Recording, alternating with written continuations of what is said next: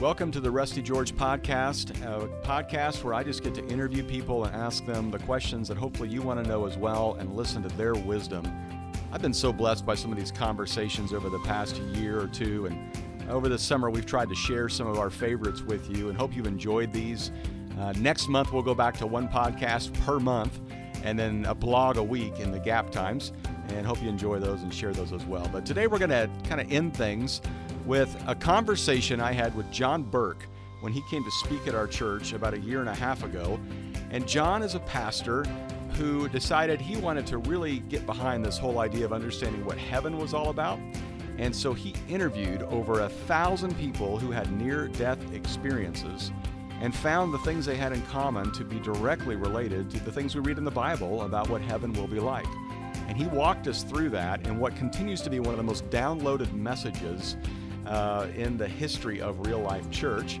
Uh, but I had a chance to interview him after his message uh, in front of a crowded room while people texted in their questions. And we got a chance to capture that and share that uh, on the podcast. And I wanted to reshare that with you. So here's my conversation with John Burke. Hope you enjoy.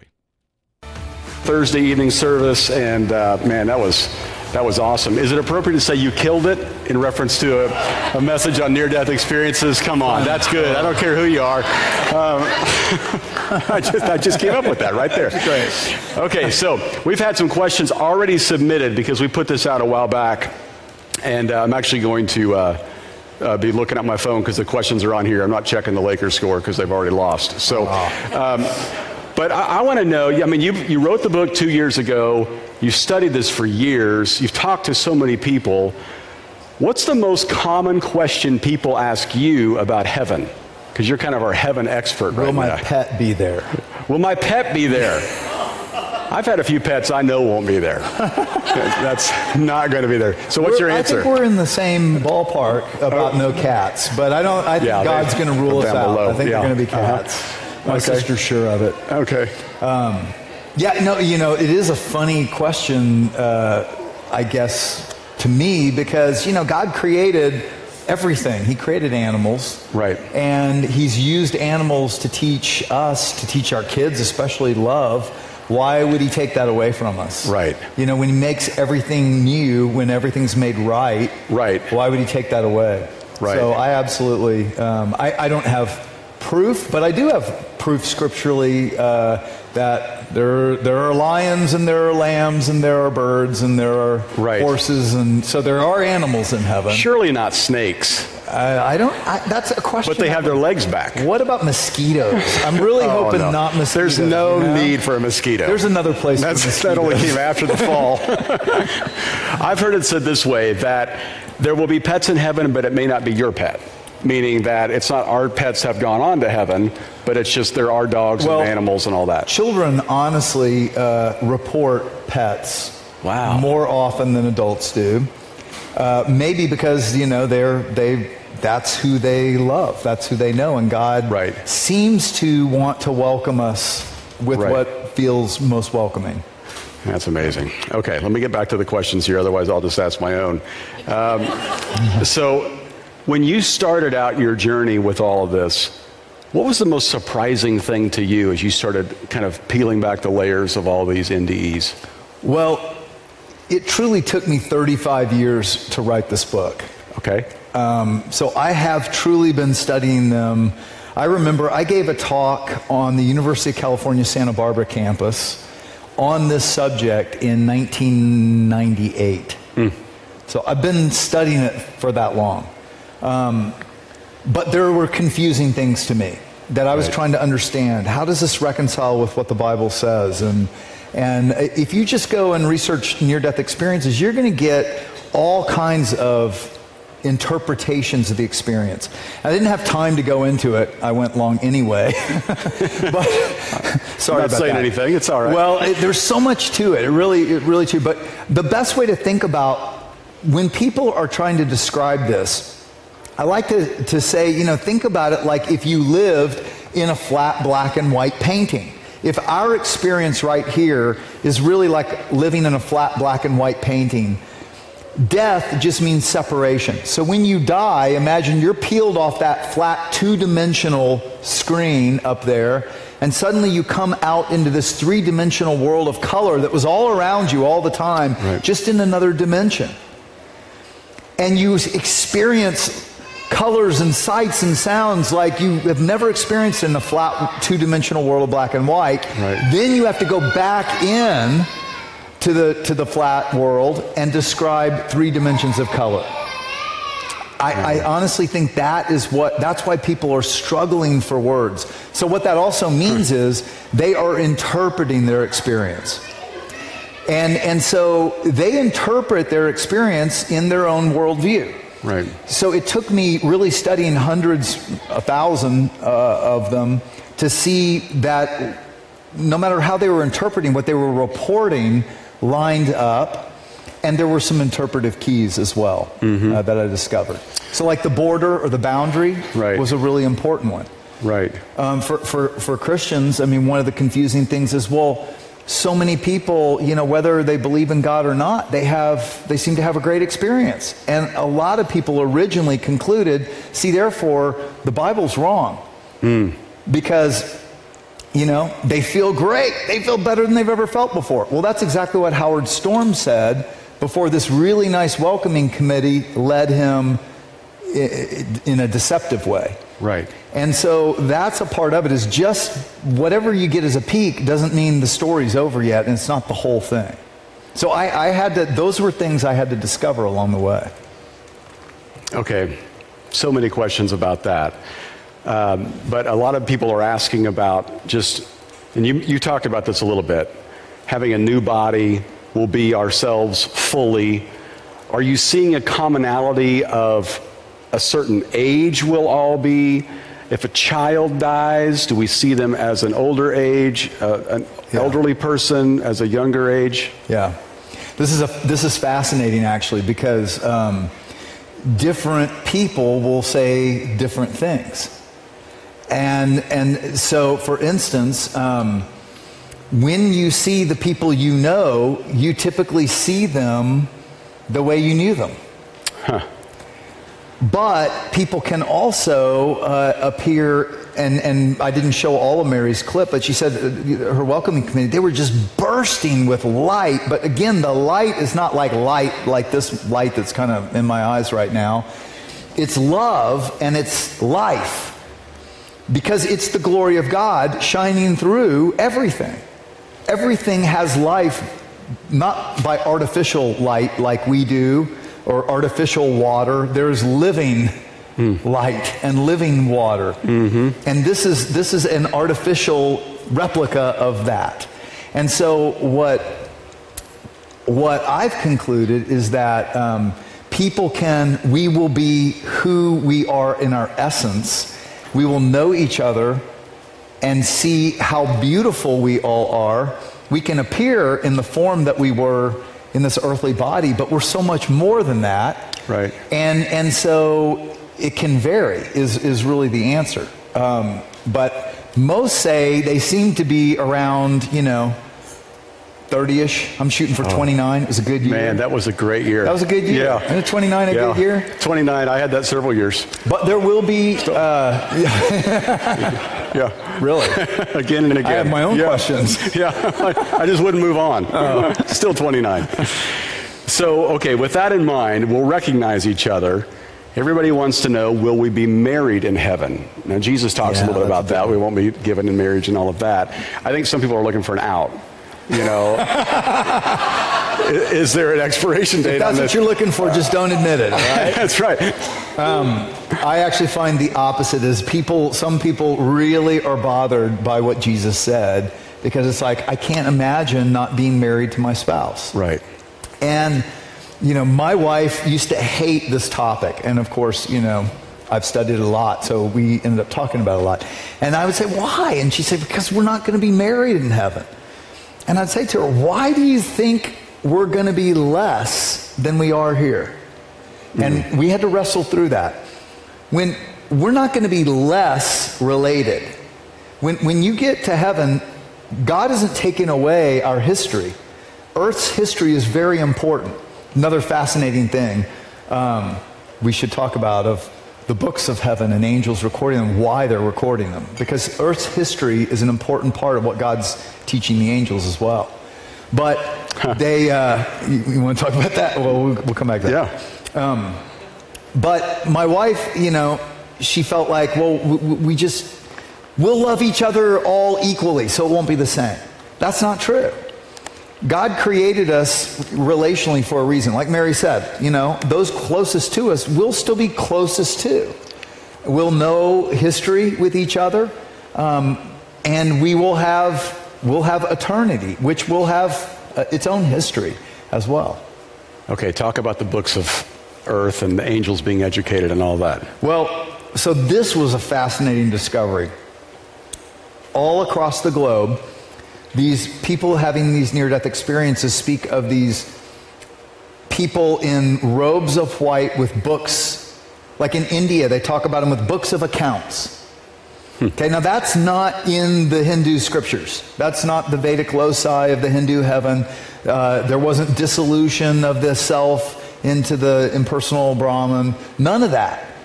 But there was this brilliant man of light and love and there were these people in robes of white and books of accounts. Now, that is the book of Revelation. Right.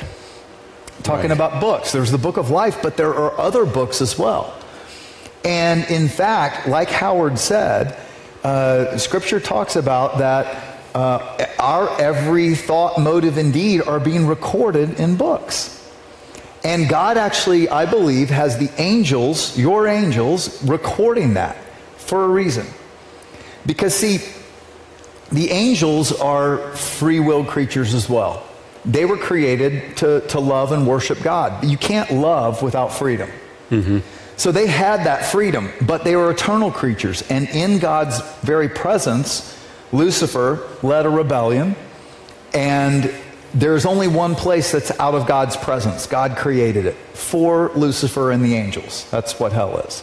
It's the only place where God lets creatures have their own way completely apart from his light, love, and life. Mm. That's what hell is. And, and it was not created for humans. Jesus said that. It wasn't. It was created for them. So, um, where was I? I got lost. The books of life? Yeah, the books of life and the, the uh, yeah, angels. So, so angels learning. are recording our, our deeds and our life because we are going through living in the knowledge of good and evil apart from God. And this is a time of choosing. And so we who sinned, God in his mercy hid himself, right? Mm. Uh, he, he closed Eden essentially, he closed that, and we live in the knowledge of good and evil. So we experience both, but we get a second chance. It's a time of choosing. Angels don't have that option but they're learning from us so that they too will forever choose freely to love God. I was thinking of that on the way over here. You know, just uh, kind of kicking that around. But what the if? crazy, the craziest part to me is that people across the globe talk about these books right. recording their deeds. Right, and it's not part of their upbringing or no. their scriptures or anything. Okay, fascinating. Um, you brought up angels. We had several questions about can we talk to angels? Should we talk to angels? Um, are they communicating with us? Uh, seems like there's always a movie or a song about that. I mean, yeah. what, what are people saying about that? What are you seeing? Yeah, you know, I before doing this research, I hadn't thought much about angels at all. Right. Um, I think angels are creatures just like us. Um, they're, they were created in, in eternity, so in dimensions beyond ours, but they're not dissimilar to us, many of them. Hmm. And in fact, we are told that we will rule angels. Not as we think of rule, but, but because we are learning something that they need to learn. Right. So in heaven, we will actually have authority over angels, which is strange to think about. Wow. But they are serving us right now. But we are not to try to communicate to them. Um, they are ministering spirits sent by God to minister to us because I think He's teaching them something. But we are, we got, we, you don't need to. We got a direct channel Yep. to the God of the universe. That's what Jesus did. He said you can enter in confidently before Him and talk to Him about anything. Yeah. He's your best friend. Right. And when we go try to contact the angels or try to contact the dead, we're opening ourselves up to a world that, like I said, it's not all good and you can be deceived. And so that's why we're told not to do that in the scriptures. A lot of people want to know loved ones that have gone on, can they see us? Are they interacting with us in any way? I don't, I don't completely know the answer to that. Um, you know, to some degree, biblically in the book of Revelation, those, you know, it talks about those who were martyred Right. are seeing what's going on on earth seemingly and saying, How long, Lord? How long will it continue before you come back? Right. So it seems like that's possible. There are those who talk about in, in heaven knowing what was going on on earth, but it's all, it's all in a completely different frame of reference, of time and of, of space, and they're, they're eager to welcome us in. Right. Um, And I think God can send them on missions to minister to us, Uh huh. but I don't think it's just like they can choose. Right. It's not Patrick Swayze showing up in the pottery yeah, class. no. or- And, okay. and, and again, I think it's dangerous when we seek to contact those who are dead. In fact, we're told in Scripture not to. okay. Uh, because in doing so, uh, we're opening ourselves up to deception. Okay. Let's shift gears a little bit to the other side. Uh, you mentioned the deceiving spirits taking somebody away to another place. You mentioned hell. Um, we were getting some questions about the um, near death experiences, and I think you said in your talk like 25% are, are not going to a good place. Well, no, that's, that can be confusing. 23, thank you. Yes. So what I said is that doesn't tell you how many or what percent Oh, are okay. going to heaven or going to hell. That is the percent. So, like I said, people are very cautious about t- telling anybody about this. That's why doctors, unless they ask, people don't talk about it. And, and even when they do, most of the time people give them that, you're weird, or it was the Yeah. medication look, and then they don't tell anybody again. Right. But of those who do talk about having a near death experience, still 23% of those Okay. thousands who have come forward, thousands, thousands, uh, talked about a not good experience, a hellish experience. What do they say? And we've had several questions about purgatory. Does that line up with anything that you're experiencing, seeing, hearing about? No. Um, Okay. But, but there are, well, but there, I think there are, well, the best way to think about it is this world, Earth, is vast, right? That world is even more vast. Hmm. And so when someone dies, they begin a journey either with, with angels or their welcoming committee that's there to guide them and protect them toward God or away from God. And the places away from God are vast and different. And there are many different places. Elaborate so- on that. Well, um, so there's there. I did one chapter in Imagine Heaven on on this topic, and people, some people talk about uh, uh, kind of almost like it's like a hell on earth, Okay. where um, they're they don't know they're dead and they keep trying to live for the things that they were bound to on earth. Okay. And then others talk about this uh, outer darkness, like Howard went to, and where people literally, it's, I mean, it's like, it's like the worst of humanity and just keep going. Right. So think about when, when humans just get so depraved that all they do is like, you know, feed on each other and try to, you know, it's like, it's like kill or be killed. And it just keeps going that way.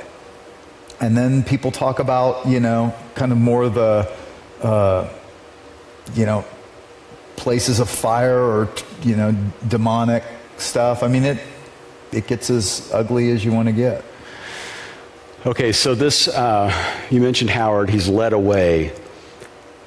Are, is there any sense that after death, there's still this moment where you have a choice? Like what Lewis talks about, and is it the Great Divorce, where there's an opportunity to make a choice there? I'll tell you what, you know, um, I know this. I know that God loves every single person so much that he entered humanity, bound himself to humanity in the form of Jesus, and suffered the worst torture to pay for us so that all we need is, I mean, and he says it, all who call upon the name of the Lord will be saved. Yeah. That's all it takes. So you see, as Jesus is being crucified, two thieves on either side. One who's proud and arrogant and says, Jesus, hey, if you're the Messiah, prove it. Get, get yourself down off that cross and get me off with it. Save my butt. And that's arrogance. And Jesus doesn't even reply. The other thief says, What are you saying? We deserve this. Hmm. He, this man, Jesus, has done nothing wrong. So he admits his wrong. And he says to Jesus, When you come in your kingdom, will you remember me? Hmm. That's it. You know, no, no formal prayer, just a heart saying, Will you remember me? And Jesus said, You'll be with me in paradise today. Yeah. So I don't know where that line is, you know? Yeah. I write about multiple people in the book who literally, in their dying moments or right on the other side, and I, I guess before they crossed that border or boundary, did cry out to Jesus, and, and he came. Wow. Not just Howard, I mean, multiple ones. Wow. But I don't think it's wise to conclude that, you know, after you cross, there, there's something about eternity, right? That there's this mm. border or boundary. I don't understand it. I just mm-hmm. saw it so much and read it so much. You heard them even talk about it, right? Right. Did you pick that up? Mm-hmm. Like Dale? Mm-hmm. And it's, uh, it's, it's not like there's this place. It's not a place. So I don't even know what it is. But Right. they, they come to a place where they realize, I can't, if I go there, then I can't go back. Right. And I have a choice to make. Will I stay or will I go back? Right. Okay. Um, you, you say that, and I know for a lot of us, we hear that we go, that is fantastic news, that's wonderful. And we all have friends that, that say, hey, I prayed that prayer, I even got baptized, I'm good, I don't need to worry about anything else. But I know that you're passionate about something you guys are talking about at your church right now about rewards. Yeah. Talk about that a little bit, that there's so much more to Yeah. live for than just the magic words and beyond. Well, and and gosh, if I could have shown you more of uh, these interviews, but you know, there's a, there's a whole chapter in Imagine Heaven on the life review, and the life review is the most life changing thing for people because they don't just re-experience their lives; they re-experience their lives experiencing what all the people they interact with felt, thought, Wow. experienced, and the ripple effect of it. Now think about that. I don't want to. Well, so on the yeah, there's that side of it, and and and so many people feel like they just feel guilt and they feel condemnation, but there is no condemnation for all who are in Christ Jesus. None. Right. And you got to hold on to that. That's how good God is. He doesn't want you to live with the weight of guilt and shame and condemnation. He paid for it. Now, that means, just like Howard said, you know, I, he said in that interview, you know, when I came back, I knew I could, I could whore, I could steal, I could thieve, I could do whatever I want. I was free. But all I wanted to do is please my friend Jesus. That's what he realized. Wow. He loves me so much. I just want I just want to do whatever he would want. And they come back very clear that the most important thing is how we treat one another. Now, duh, Yeah. right? Yeah. But we still have to be reminded that, Right. you know, we, we, we think, well, uh, you know, and, and everybody, you know, God tells them, your purpose is not done yet. And so we come back and they don't know what their purpose is. They're, they have to struggle through life just like us. Like, am I doing it? Am I doing it? Am I doing it? But I think we get lost when we forget. He's already told us the center core of our purpose. No matter whether we're an engineer working for, you know, Boeing or Chevron or Dell or whatever, uh, or a pastor, or it's how do you treat the people you come in contact with? Hmm. Because that matters to Jesus. In fact, he said to Saul, right? Why are you persecuting me? Well, he wasn't persecuting him, he was killing Christians. He was persecuting Jesus. See? Hmm. He's that that's a whole other story is the oneness of heaven. Hmm. You know, Jesus what Jesus prayed for, they talk about that. Yeah. And that's Really? Oh yeah. There's so much. You see why it's hard to keep it short. Okay, so uh, exactly, and I know you've got to get down to LAX, so we're not going to keep you forever. I, I have a couple last questions. First of all, how do you read Scripture differently now, having been through all of this? I don't think I do, because, but but it's why I finally wrote the book, because, you know, I came to Scripture as a skeptic reading about these people and going, it's kind of like a slap in the face, like, oh my gosh, maybe there really is life after death. I better figure this out. Right. And so, um, I guess, I guess the thing that I've seen the most is that some of the things I thought were metaphors like in the book of Revelation, where John's trying to describe the New Jerusalem and heaven. Hmm. This is probably the biggest, is that it, it sounds cheesy and gaudy, like streets of gold and pearl gates, and like, I mean, that just didn't appeal to me at all. Mm-hmm. right? It sounded, you know, gaudy, like a yeah. bad televangelist set or yeah. something. Yeah. That's exactly what it is. right? Big hair. Yeah, you know, like, oh my gosh, really? Forever? yes. But but so so but here's the thing. Here's what I realized. People describe, they're, they're trying to describe something truly otherworldly.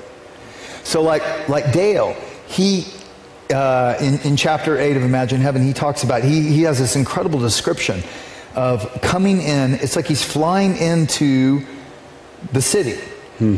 Now, the city, and Mary describes it too, it's real. It's a real place. It's physical. It's, it's tangible. But it also is made of, Mary said, love. And mm-hmm. she said, I know that's nonsensical. Right. It's made of light and love. But how? and but but it's physical and they describe it as gold but it's transparent hmm. Well gold's not transparent. Right. And the gold is a it's just it's and and so the and the the, the pearl gate mm-hmm. okay is translucent. It's pearlescent. It's this it's an otherworldly substance. You can see through it. Hmm. and yet it's this pearlescent and, and they say it's mesmerizing. It's like they say they could stand there and just stare just at the gate and the substance forever. And by the way, it goes through, so the wall of the city is thick. It's 214 feet thick, so there's a tunnel through. Now, this is fascinating because um, the, a blind kid uh, that I write about in the book, hmm. and Dale and Don Piper, who I interviewed, um, and Mary, they're, they're all, and, and many others, they're talking about it. Okay, now I know they've never talked to each other because I interviewed them different times and I knew they hadn't read each other's books. And this blind kid is describing coming up to this wall that's like, he feels like it's almost on fire with light, but he's scared to touch it, but he wants to touch it because the light's coming out of the wall. Right. And then there's a smooth substance inside this this tube, he says, that he goes through. That's how he describes it. Hmm. And it was a stone, but it wasn't like that stone, it was a smooth stone. That's how he described it. Pearl. But he didn't even know to call it that. Right. Right? And he's never read the book of Revelation. He's an eight year old blind kid. Right. And that's what he's describing. And then Dale and Don talk about, as they're going through, how the light plays and almost like dances inside. Wow. And they both say and they didn't know each other said it. Right. So it's like all these little, getting to see all these little details and how they line up. It's like, it's like all these people in different corners uh, of a car accident. Right. And one sees this side and one sees the other side. But when you start to put the pieces together, you're like, oh, I, see. And you see this whole vast world. It's just amazing. You must have just been getting chills all the time. Oh, man, like, it was- I've it heard was- that before. That's Yeah. unbelievable.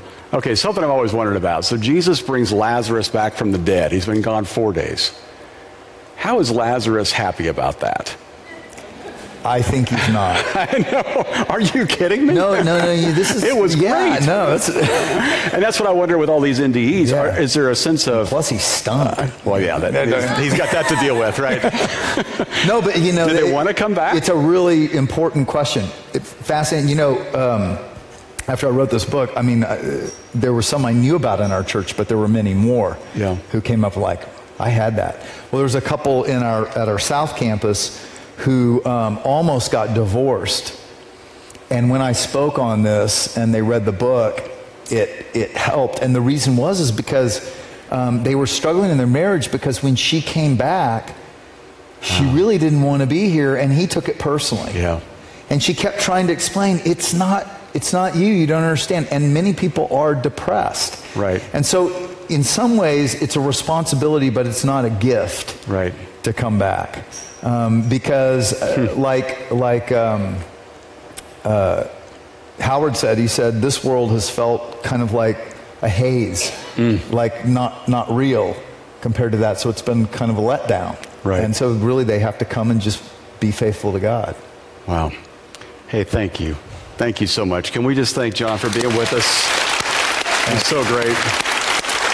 Um, I, I know that John's got about 10 minutes before he has to take off, but I'm going to let you just kind of stand down here. So I'm sure people have some questions for you and all that, and then we'll whisk you away and let you get out of here. We so appreciate your ministry. For those of you who haven't read his other books, they're phenomenal as well.